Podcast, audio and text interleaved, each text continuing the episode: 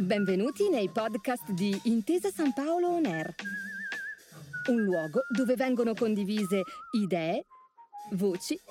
e soprattutto storie. Buon ascolto.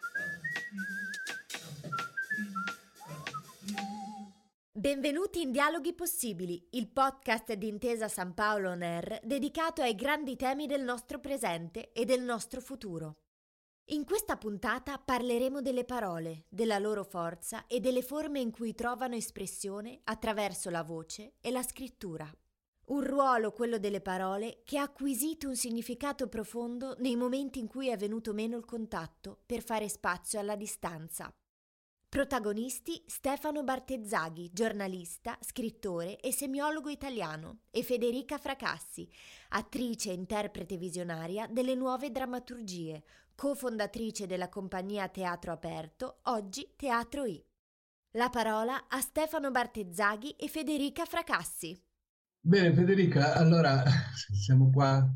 a parlare del, delle, delle, nostre parole e di come si staccano dal nostro eh, corpo. E, e, la cosa che a me viene subito in mente è che appunto tu lavori eh, sul, sul, corpo, perché sei una, un'attrice, io lavoro soprattutto sulla parola e soprattutto sulla parola scritta, perché eh, scrivo, però a un certo punto tu vai in scena e reciti e quindi oltre al corpo ci porti anche la parola e io vado in aula, eh, insegno e quindi oltre alla parola ci metto anche il, il, corpo. Come ce la siamo cavata in questo periodo in cui appunto abbiamo avuto eh, entrambi i nostri lavori hanno subito queste grosse limitazioni. A te com'è andata?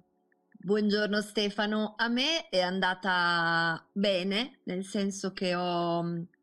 indagato di più uh, questo ambito di, di, distacco tra il corpo e la parola che poi è solo secondo me un distacco apparente, cioè è un po' un gioco quello di provare a raccontare a noi stessi che uh, stiamo lavorando solo con la parola o solo con il corpo. Credo che si possa partire, almeno nella mia esperienza, dicendo che ehm, queste due entità sono, sono molto collegate e certo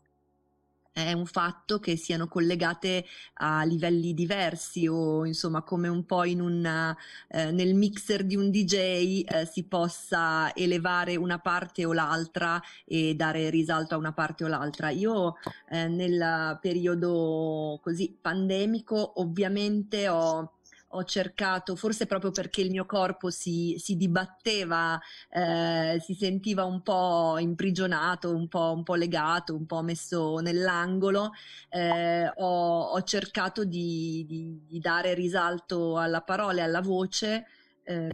in varie varie esperienze, davvero tante esperienze. Mi sembra di poter sintetizzare la prima diciamo, le varie esperienze con il fatto che io ho sempre molto amato leggere in voce, cioè mettere in voce le parole, proprio al di là dello stare sulla scena. Direi eh, come un amore così t- totale per eh, la, la, il racconto anche così molto misterioso che, che, avviene in radio o che avveniva da piccola con uh, i dischi registrati delle fiabe. E, mm, e, quindi ho avuto varie esperienze. Poi mi, mi dirai tu se quali vuoi che ti racconti eh, o, o, se vuoi che ti racconti già adesso insomma le più significative eh, in cui comunque ho letto ho, mm, ho, letto con il video, ho provato a fare anche un piccolo reading uh, in, uh, in Zoom. Mm. Sì, no, vorrei saperle praticamente tutte, però intanto ti racconto, cioè, perché c'è qualcosa che mi interessa anche personalmente perché io in questo periodo, ma insomma già da prima, ma poi sempre con maggiore intensità, sono stato un, eh, e continuo a essere un utente di queste forme perché eh, io mh, mm, faccio lunghe passeggiate mattutine e ascolto, ascolto audiolibri e questa dimensione appunto del libro letto che si diceva che una volta, anni, fino a alcuni anni fa si diceva che in Italia non stava prendendo piede mentre all'estero era già possibile, adesso è un po' esplosa e d'altra parte noi stessi ora stiamo mh, parlando in questa, in questa forma una forma per certi versi appunto inedita, per altri ricorda la radiofonia, come dicevi tu. Io una cosa che ho fatto con gli studenti proprio e che continuo a fare perché in realtà io faccio ancora uh, le, le lezioni eh, da, da, da, da, lontano è parlare di una scienza, una disciplina che si chiama prossemica, eh, che è quella scienza delle distanze e che riconosce quattro tipi di distanza, la distanza sociale, che è quella della rockstar e il suo pubblico, no? il centravanti e, e il tifoso sullo stadio, la distanza pubblica, scusate, questa era, la distanza sociale, che è invece la distanza che teniamo quando siamo per esempio in un locale pubblico con sconosciuti, la distanza eh, familiare, che è quella che teniamo appunto con gli amici più cari, con i familiari con cui ci si tocca anche, e poi la distanza cosiddetta critica, che è la distanza intima, che tende a zero, che fa pensare all'amore, ma a me fa pensare anche alle botte, no? Di mm. quando ci si, di quando ci si mena. Ecco, io fa, faccio sempre notare che tutte le invenzioni che sono state fatte a partire dal telegrafo contengono la parola, il, il formante, il prefisso tele, che vuol dire distanza. Cioè tutto quello che abbiamo ci siamo sforzati di inventare in un certo settore sono appunto la scrittura a distanza telegrafo, il suono a distanza telefono, il, i dati a distanza telematica, il, la visione a distanza televisione. E, e quindi non, non, è più così vero che lontano dagli occhi, lontano dal cuore, no? Cioè la distanza fisica non coincide più necessariamente con la distanza eh, affettiva. E, e, ehm, e, questa è una cosa che dà delle, delle, delle possibilità. Ovviamente non è come se ne stessimo parlando in un teatro, io e te, davanti a, una, a un pubblico, però è qualcosa nello stesso tempo di, di nuovo che prima non, non, non, esisteva. A te incuriosiscono per il tuo lavoro appunto queste possibilità che vengono fuori dalle limitazioni che si hanno? A me incuriosiscono molto perché eh, dato per scontato che ehm, e, e tutti l'hanno ripetuto, quindi sono abbastanza banale in questa mia ripetizione, però per chi fa teatro, cioè lo spettacolo in sé è qualcosa di unico, nel senso che ha qualcosa di rituale, ha qualcosa di eh, incontro corpo, voce, parola con il pubblico, ma è proprio il rito, cioè il fatto del pubblico che si alza, va in una sala, decide, fa, ha questa decisione, decide di andarci, decide di impegnare un proprio tempo, quindi di spostare il proprio corpo, di, di, di investire le proprie emozioni al presente, quindi da quel punto di vista il teatro è insostituibile, continuo a ritenerlo insostituibile, però io ho sempre usato la parola accanto in questo periodo, cioè accanto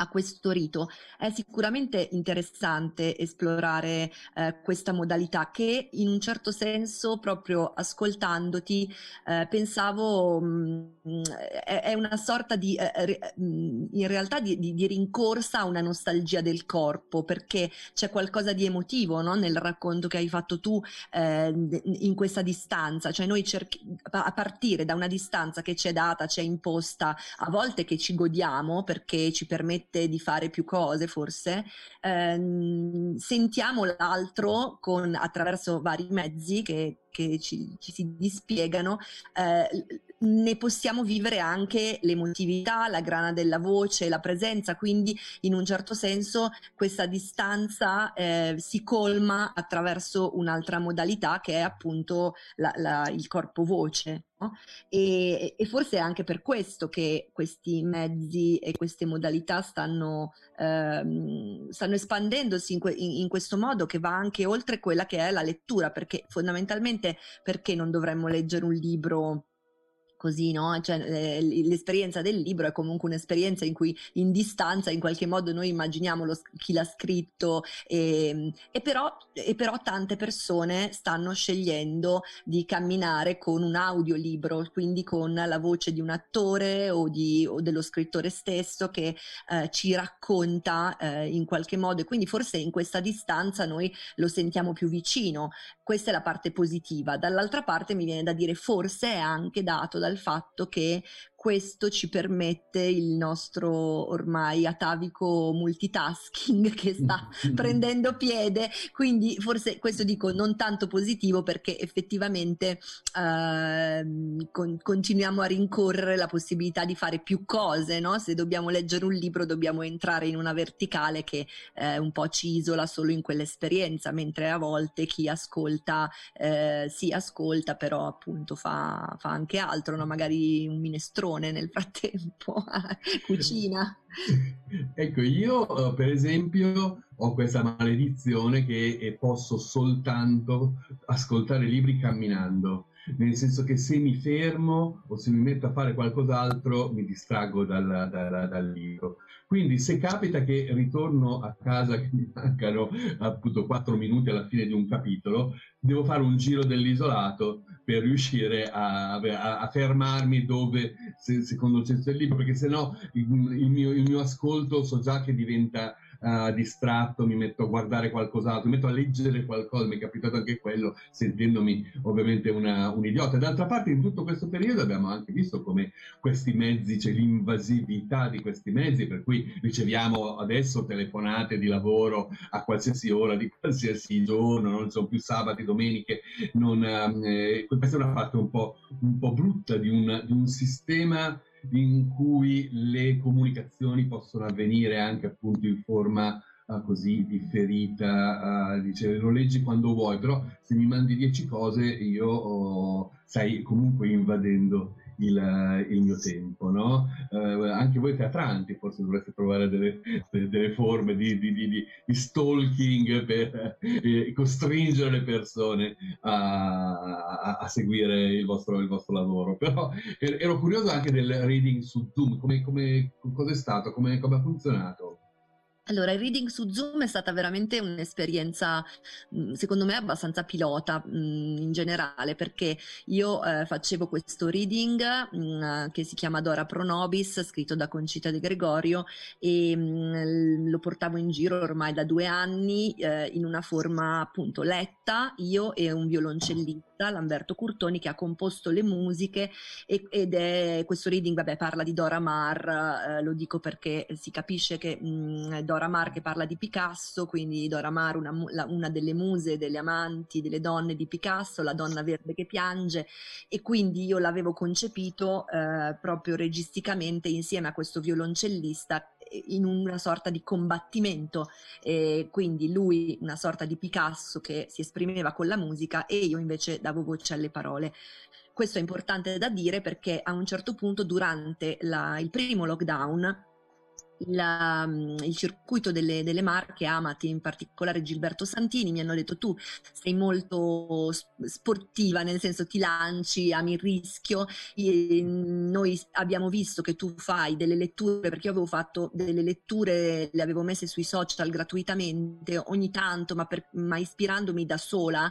in video erano, quindi non erano solo audio, eh, però proprio, proprio per quello che diceva Piera degli Esposti, un po' la funzione dell'attore attore è quella di consolare, no? C'era in certi momenti, mi, me lo chiedevano anche, sia studenti a scuola, sia ehm, altre persone, quindi eh, loro avevano visto questo materiale, Gilberto mi dice, noi vorremmo creare eh, una sorta di platea eh, che però accede da casa, cioè ognuno è nella sua stanza e ognuno ha un, eh, a, a, creeremo un link Zoom, quindi l'abbiamo fatta su Zoom per un massimo di 50 non spettatori, ma di 50 case, quindi di 50 collegamenti e ci piacerebbe che loro potessero assistere alla, a te da casa che fai il tuo reading. Allora, la prima cosa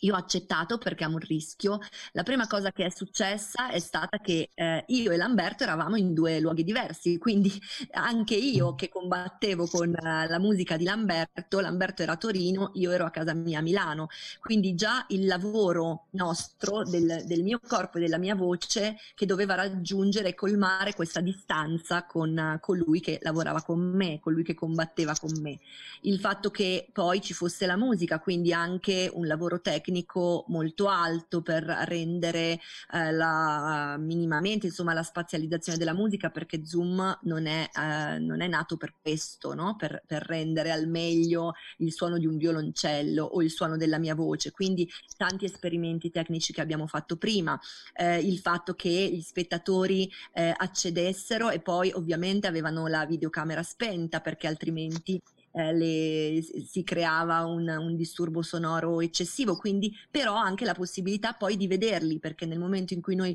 abbiamo finito il nostro spettacolo, ehm, poi si sono accese le loro stanze e io ho potuto parlare con loro. E anche il fatto che io mi sono accorta, ad esempio, rispetto al corpo, che io ho sudato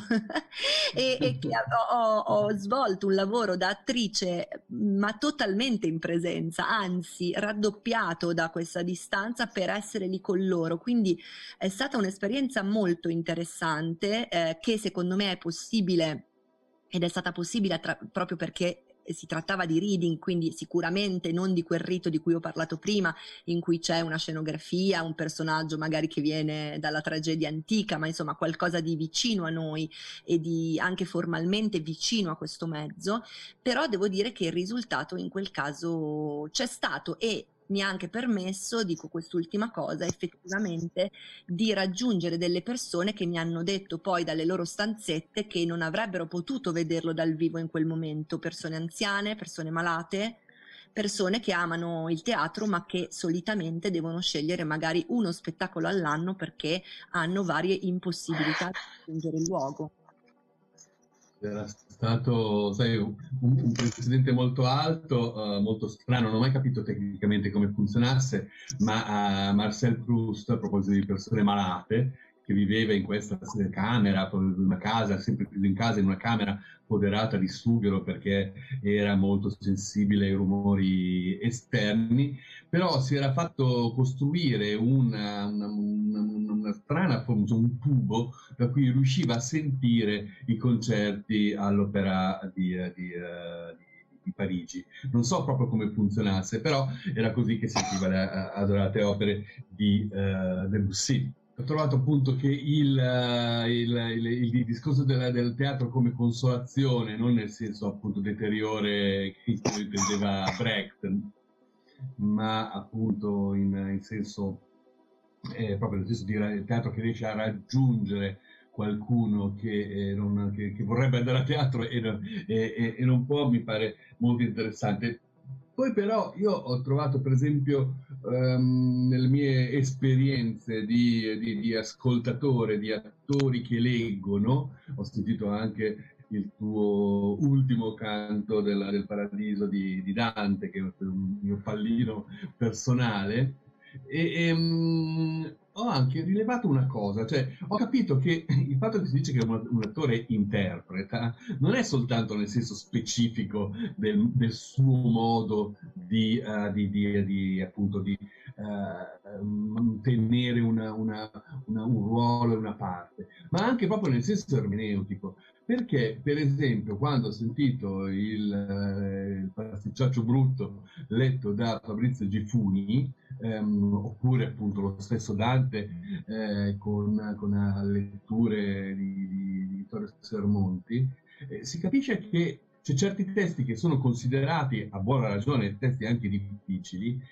tramite la voce non, sembrano meno difficili. Cioè, quindi c'è proprio un'interpretazione, un aiuto alla comprensione. Io sono legatissimo alla lettura dei, a dei, dei, libri e mi sforzo, una delle cose che faccio fatica come docente a far capire ai, ai ragazzi, gli studenti oggi cercano sempre qualche modo di, uh, di, um, di, di, scapolare la lettura uh, del, del, del, libro. Uh, io ho in programma un libro il cui autore, un manuale, il cui autore ha fatto anche dei video e li ha messi su internet, maledetto lui, mm. e gli studenti pensano che guardando i video è come, no, dato che la persona è la stessa, l'autore ha quel nome e cognome, eh, ecco, sono, sono, esonerati. Anzi, mi dicono sì, io ho letto il manuale, ma poi ho approfondito con i video su, su internet. Quindi questo è rovinoso, ma in, mh, appunto, come dici tu, e mi è piaciuto tantissimo questa cosa che hai detto, accanto, no? accanto a quello c'è anche eh, quest'altro e non è che questo uccida, è destinato a uccidere eh, quello come diceva, come diceva quel tale. E, e a me mh, è proprio una, una, una, un'acquisizione, forse è una banalità, però una, è un, un'acquisizione che ho fatto con una certa sorpresa. Il fatto che eh, quando le, le, leggi tu, se sei tu o se è uno, uno, uno dei tuoi, colleghi, il, eh, un testo questo risulta più, più comprensibile. Sì, forse davvero è sempre questo, questo corpo, no? Che, di cui parlavamo, perché, mh, non so, io mi ricordo in... Uh, ogni tanto ho, ho, fatto qualche, nella mia vita no, qualche lezione uh, a vari manager o anche insomma laboratori vari del, fantomatici, parlare in pubblico. Io non ho mai saputo insegnare chiaramente eh, tanto cosa dire o gli accenti da dare per essere più convincenti, un po' nello stile vincente statunitense no? Della, dell'ottimismo, ma, ma tanto ho lavorato sempre, sempre con chiunque, c'è un margine grandissimo di lavoro sul corpo, ma semplicemente come presenza, cioè come, come tu dici, no? come tu dici, perché quel come modifica tantissimo la mia, la mia attenzione di, di spettatore.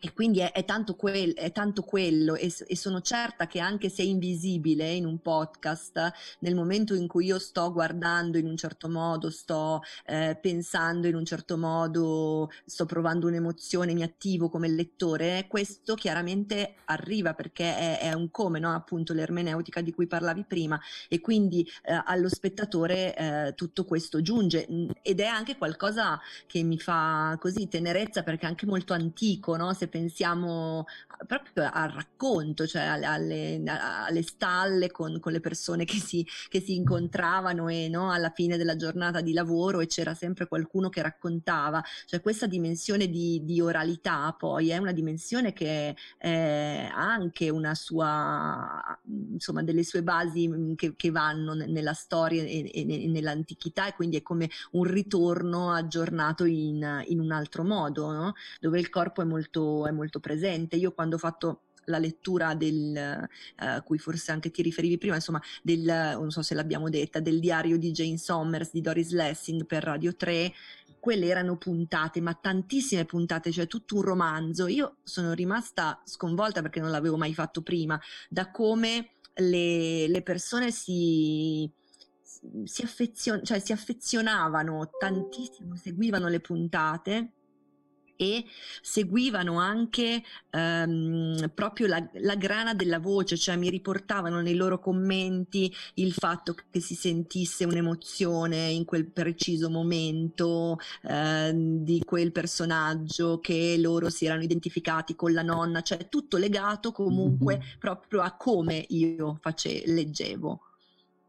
Eh, bisognerebbe dirlo, oh, bisognerebbe poterlo dire a quel, quel eh, poeta molto rimpianto che immagino sia uh, caro a te eh, quanto a me, che era Edoardo Sanguinetti, che, mh, mm, di cui ricordo vagamente una poesia eh, de- dedicata all'amata in cui diceva io d'ora in poi ti proibisco di telefonarmi perché al telefono no, la tua voce mi fa mancare un po' troppo tutto il, il resto. E, e non, non, non, sono mai riuscito a chiedergli come eh, eh, lui contemperasse questo con invece quella cosa che eh, scriveva Goethe, che, eh, di cui Sanguinetti poi è stato anche un cultore, un riscrittore, addirittura ha fatto un Faust eh, teatrale riscrivendo Goethe, eh, che diceva ehm, all'amata, diceva guarda ti scrivo questo biglietto, non ho niente da dirti, però le tue mani lo toccheranno, no? Mm. ti do oh, qualcosa da,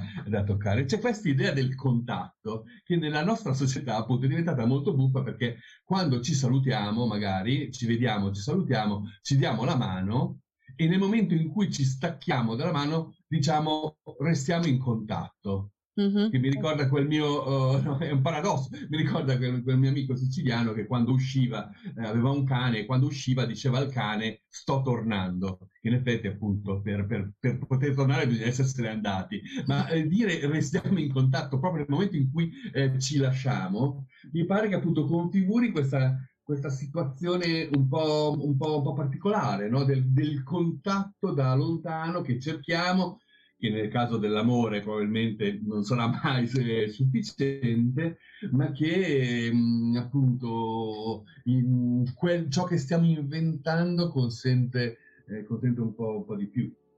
Sì, ev- evidentemente comunque anche la dimensione, cioè questa, questo tipo di distanze di cui abbiamo parlato all'inizio, ehm, attivano delle dimensioni immaginarie anche che che ci piacciono molto, no? che sono, cioè, penso che ad esempio nel tuo lavoro sia per me ad esempio no? il fatto di dire in due parole, eh, sintetizzare in due parole con un gioco una frase o o giusto apporre due, due aggettivi e che diventano un racconto meraviglioso, è, è, è talmente bello che, che insomma, fa provare un, un, piacere anche fisico e anche immaginario perché apre dei mondi e quindi eh, proprio forse perché manca un pezzo no? o, o, viene sintetizzato un pezzo di discorso, eh, è come leggere e, e co, con quel tono di voce far immaginare un, un mondo, quindi un corpo, una mano che prende la lettera, una, eh, che in effetti tu mi dirai, sì, vabbè, ma anche in teatro no? fai questo, non è che non usi in teatro una voce che, eh, che ammaglia, però il fatto di avere un limite fisico, anche quando io in teatro ho ehm, lavorato con dei limiti fisici, poi magari ne parliamo, cioè in alcuni spettacoli in cui io dovevo stare seduta per dire per forza, è chiaro che viene potenziato eh, tutto un altro lato di imm- immaginario e che però è veramente veramente fantastico, che appunto, eh, ripeto, è anche quello che tu fai con, uh, con le tue parole. Eh sì, perché eh, forse sai, appunto la, il, il, tipo di, di, società in cui ci siamo inoltrati, no? eh, appunto con tutte queste invenzioni, anche con tutto questo accanimento nella riproduzione della, della realtà, no? l'altissima definizione, la contemporaneità um, delle, delle, delle, comunicazioni, no? pensiamo appunto uh, nella scrittura, per esempio, cosa è successo? È successo che tutti allarmati perché i ragazzi con gli sms no, facevano tutte quelle che scrivevano perché X, K, E, no? per dire perché, e, e tutte queste, queste, scritture che poi non sono state più neanche tanto di moda. E, ehm, ma il punto non era quello, il punto era che tutte le cose che abbiamo inventato, appunto dalle email, gli sms, le chat, i servizi messaggistica, Whatsapp e via dicendo, hanno ehm, fatto viaggiare la scrittura e, e l'hanno messa in una, nello,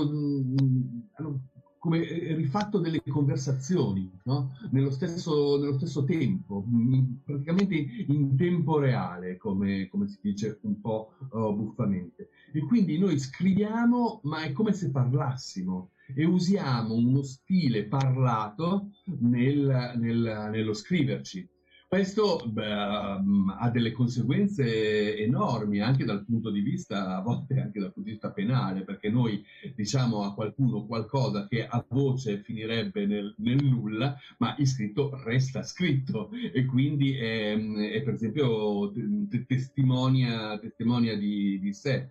E allora tutti questi sistemi ci hanno come saturato anche l'immaginario, no? Noi possiamo uh, fa, fare, abbiamo l'impressione di poter fare più o meno tutto e, in, e rischiamo di perdere un po' di vista invece questa, questa dimensione eh, che poi torna fuori, come la radio è tornata fuori rispetto alla, alla televisione, no? non, è mai, non, è mai, morta, e, e, um, o come la pittura a suo tempo ha resistito, eh, e come, eh, a proposito di Picasso, alla, alla fotografia. No? Non è che questi sistemi, sistemi per riprodurre il mondo come sono anche sistemi che consentono di immaginarlo. Se noi ci liberiamo dall'idea così mimetica, banale, eh, rappresentativa, abbiamo moltissimo spazio per, per, per inventare.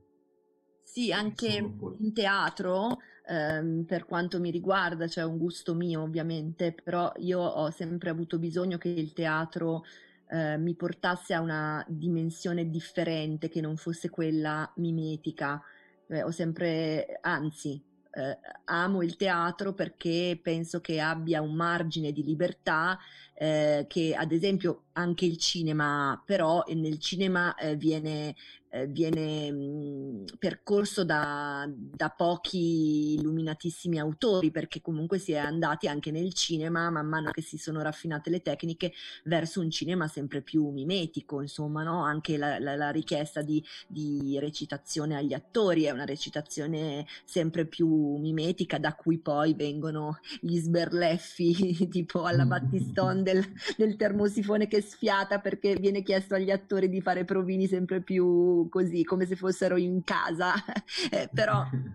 Detto questo, il teatro, ehm, secondo me, sempre nella. È per questo che io amo, ad esempio, i monologhi, il, proprio il flusso monologante, i testi impossibili, eh, proprio mm, come se io dovessi salire su un palco a provare eh, con un, una impossibilità eh, di partenza di mettere insieme il, il, corpo e la parola, cioè eh, rifuggo abbastanza dai dialoghisti che sono. Cioè, li vedo da spettatrice e mi piacciono e dico bravissimi, però io quando devo cercare qualcosa cerco sempre un po' l'impossibile eh, di, di, di, far dialogare queste due dimensioni eh, attraverso appunto un lavoro, attraverso una scommessa, attraverso un rischio, attraverso un punto di domanda. E quindi forse anche per questo mi viene da dire, cioè stiamo parlando di, di dimensioni appunto in distanza che, che creano delle, delle occasioni per uh, fantastiche masticare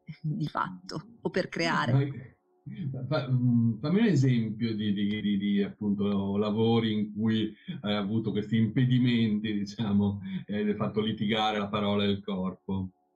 Beh, appunto, il primo che mi viene in mente è, è Corsia degli Incurabili di, di, Patrizia Valduga, che io ho, ho, realizzato con la regia di Walter Malosti. Io ero l'unica attrice in scena, è un poemetto, non, non, è, non è chiaro se cioè, c'è una libertà, può essere recitato da un uomo o da una donna. Si tratta, tra l'altro, questo l'ho fatto nel 2010, adesso è molto, sempre molto attuale rispetto alla, alla questione della malattia, cioè si tratta di una malata o di un malato incurabile che proprio perché è mm, così alla soglia, all'ultima soglia tra vita e morte, può permettersi di dire qualsiasi cosa, quindi passa dall'inve- dall'invettiva al momento romantico e nostalgico, alla, a, a, alle domande su di sé, alle spiegazioni e eh, noi l'abbiamo veramente lavorato come un concerto, nel senso che io ehm, Walter ha scelto di mettermi su una sedia a rotelle immobile quindi eh, mm. immobile ma immobile, il che voleva dire che io veramente do, avevo una staticità come se il mio corpo fosse annullato e dovevo mettere tutto quindi nella voce e, eh, ed essere in dialogo con eh, gli unici miei dialoganti erano le luci e eh, ogni tanto dei brani musicali che mh, passavano così mh, da una cassa all'altra sul palco, quindi con cui io eh, reagivo. Um, ma questo mi ha permesso tantissimo, innanzitutto è stato uno dei lavori più fisici e quindi più corporei che io abbia mai fatto, perché il mio corpo immobile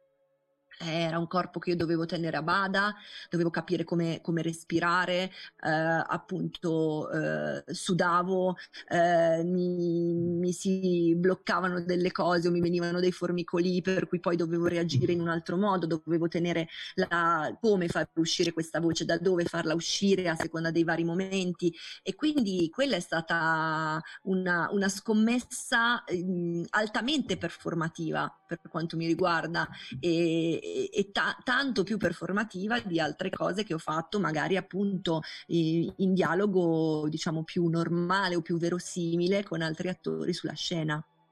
Eh, per essere una che, se non sbaglio, ha cominciato come danzatrice, no, non, non, c'è male, è una specie di silenzio del corpo, quello della, della, dell'immobilità, no? Esatto, perché io appunto ho cominciato come danzatrice e dico sempre che se fossi stata brava eh, avrei fatto fatto tanto volentieri la danzatrice invece dell'attrice, ma non ero abbastanza brava. E quindi mi sono, devo dire anche perché amavo tantissimo i libri, quindi ho fatto anche lì da, da distanza e anche dalla distanza dal teatro perché non conoscevo il teatro perché i miei genitori non avevano questa abitudine di andare a teatro, ho fatto una scommessa anche lì dicendo va bene, io mh, calco i palcoscenici nei miei saggi di danza, eh, però amo anche i libri, mettiamoli, mettiamoli insieme e ho poi da lì sempre la scommessa è stata vinta perché il teatro a questo punto direi che posso dire che mi piace molto a questo punto. Però... E, e, tu, e, tu, piaci a lui, possiamo dire, noi eh, spettatori. È stato un bel incontro, diciamo. E, ehm, e però eh, appunto io sono molto molto sensibile alla dimensione fisica e performativa proprio perché amo la danza e vengo da lì e, ehm, e, quindi tanto più mi interrogo sempre sul fatto di mantenere sempre alto no? un livello che anche trascende la parola. Sono eh, andata a vedere l'altro giorno proprio io, tipo Papa Ioannu che fanno questa, questo spettacolo meraviglioso a, a Reggio Emilia per dire il, anche la danza, il teatro danza, ma le arti figurative in generale. Cioè io appena posso vado a, a, a in, cioè mi imbevo di mostre, di immagini, perché poi le, le, le, utilizzo, le utilizzo anche nel momento in cui devo trovare una voce, eh, mi immagino, eh, ho davanti dei dipinti o ho davanti delle fotografie o ho davanti dei colori,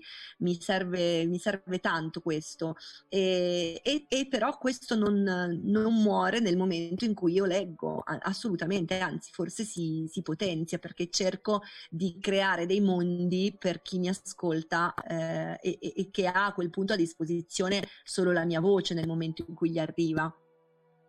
Ecco, come, infatti la cosa che mi chiedevo era proprio questa, come, come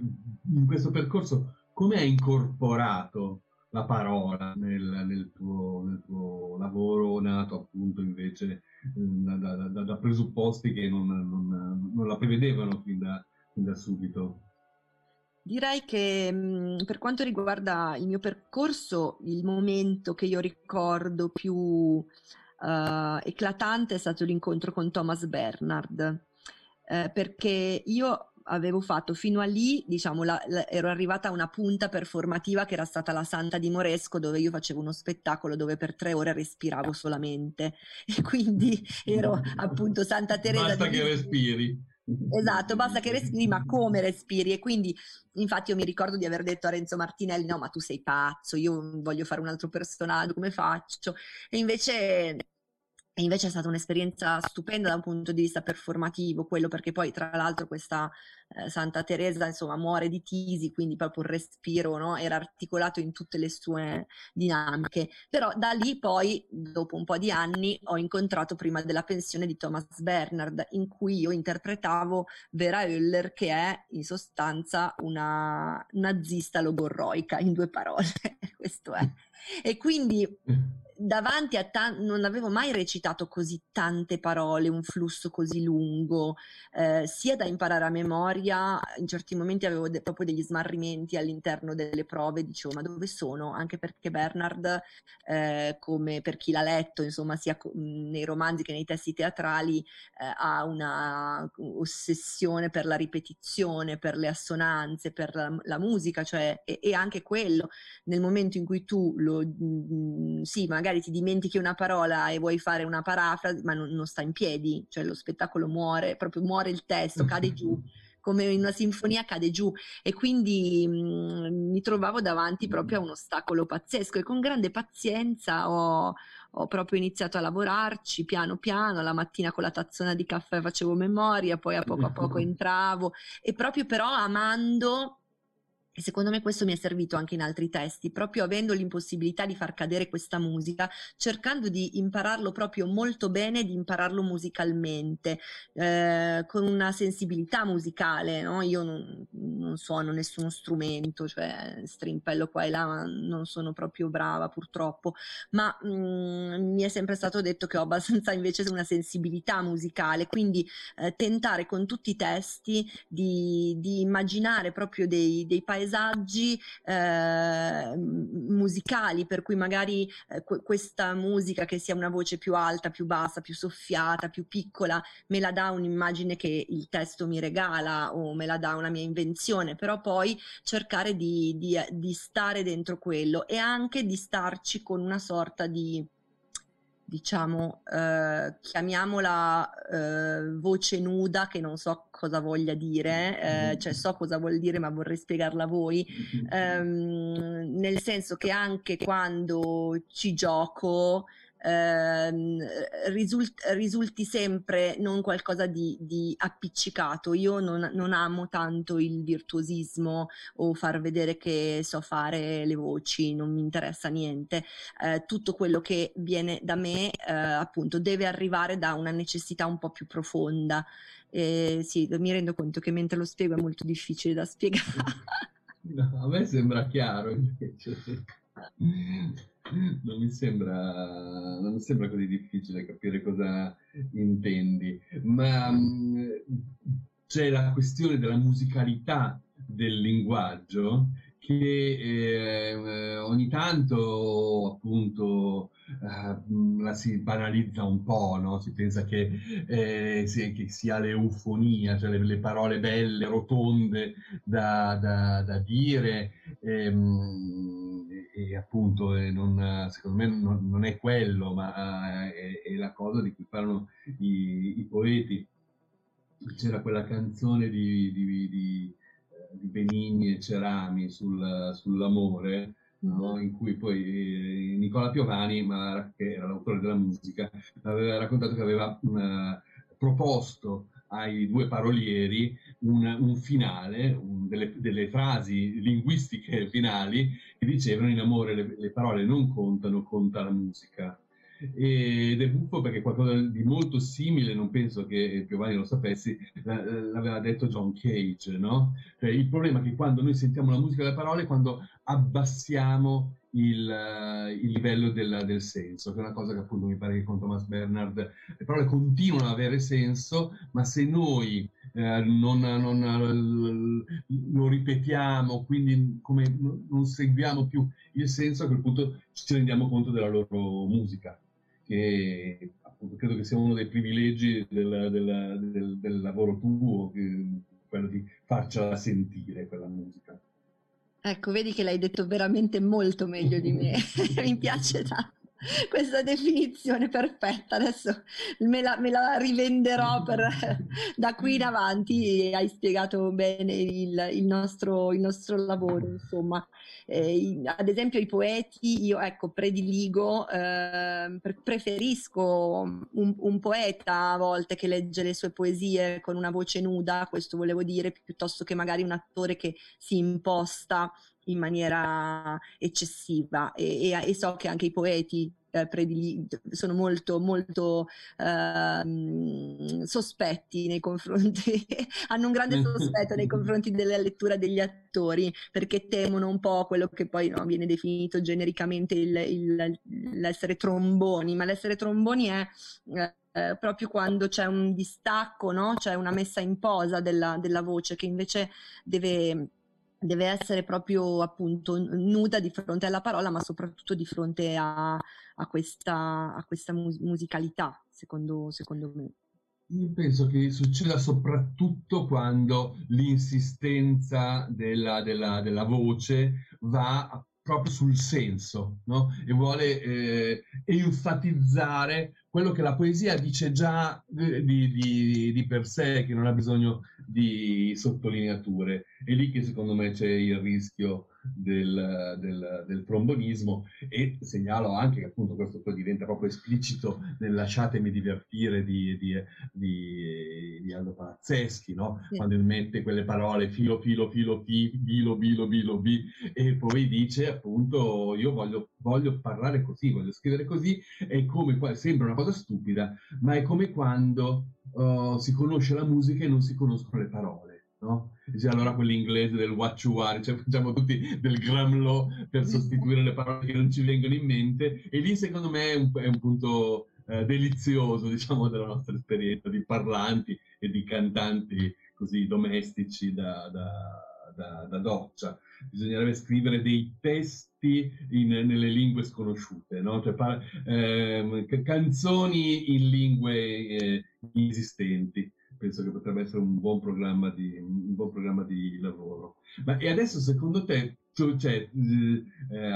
adesso stiamo parlando in un momento in cui si spera che eh, la situazione appunto uh, si, si, che, che, l'emergenza non, non, non ritorni mm, si parla da, da, sempre di un ritorno alla, alla normalità e, e boh, insomma io non penso che le cose eh, che sono successe poi si cancellino, ma uh, secondo te ci sono delle cose che verranno appunto incorporate nel nostro lavoro? Per esempio, io penso che, allora, io spero anzi che alcune di queste esperienze di didattica a, a distanza restino perché mh, mm, appunto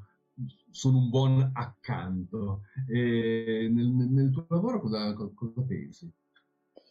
Ma allora, ehm, secondo me eh, l'accanto nel mio lavoro, vabbè, innanzitutto una cosa di cui forse non abbiamo parlato, però ehm, che riguarda no, gli spettacoli in streaming e tutto questo, secondo me quello è stato uno spunto mh, per, eh, mi piacerebbe che fosse, per investire grandi risorse nella ripresa eh, video ottima però con delle regie eh, che un po' già accade nella lirica ma anche in prosa per avere quello che dicevamo prima, cioè un archivio per chi magari non ci può andare, per chi si è perso uno spettacolo fondamentale e trova eh, questo spettacolo da studiare eh, finalmente tra dieci anni perché nasce più avanti, Beh, però appunto quello per me è un accanto, nel senso che non dovrebbe mai sostituire l'esperienza teatrale, lo trovo veramente un archivio di studio. E eh, detto questo anche il fatto che possano esserci delle registrazioni di, di voci, quindi di appunto letture di attori che eh, le voci, so che ad esempio ne abbiamo parlato perché eh, abbiamo anche fatto questa, eh, questi incontri che si chiamano emersioni tra attrici di età diverse che io insomma ho un po' moderato e anche quello appunto è un esperimento accanto per avere un materiale di, di vita e di esperienza no? di, di, di, attrici teatrali, eh, però ehm, con Ermanna Montanari che eh, partecipava a questo progetto, lei ad esempio sta molto pensando a un archivio eh, di, voci degli attori, no? di un progetto su cui vorrebbe lavorare sta, e sta lavorando e al tempo stesso una, mi viene in mente Mariangela Gualtieri che come poetessa che ha sempre messo in voce, con la sua voce, le sue, le sue poesie, lei sta registrandole, no? Comunque vuole anche lei man- avere un archivio. Quindi, secondo me, eh, la, la, la, parola archivio, nel senso archivio come un archivio vivo, vivente, no? in cui io posso eh, accedere a, a tutto questo,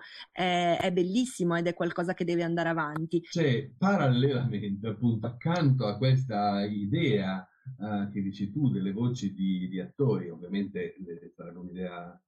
comunque meravigliosa. Io tra le cose che ho ascoltato in questo periodo ci sono stati Promessi Sposi eletti da Paolo Poli e lo consiglio proprio a tutti, cioè, ma fatevi un, fatevi un regalo, ascoltate Paolo Poli che legge i Promessi Sposi. E ehm, accanto a questo oh, c'è l'idea di Paolo Onori, che appunto, insomma, se, se, ne è parlato più volte, di un archivio anche delle voci degli autori, degli scrittori, delle scrittrici che spesso appunto fanno incontri con il pubblico in, in tutta Italia, in questo periodo avranno anche fatto molti questi incontri in, in streaming, magari registrandoli, cioè sarebbe bello anche avere le, le voci degli scrittori ehm, eh, che, che, parlano de, o che addirittura leggono anche la propria opera, come dicevi tu, nel modo, modo non attoriale ma autoriale, quindi con qualcosa di meno e, ehm, e qualcosa di più. eh,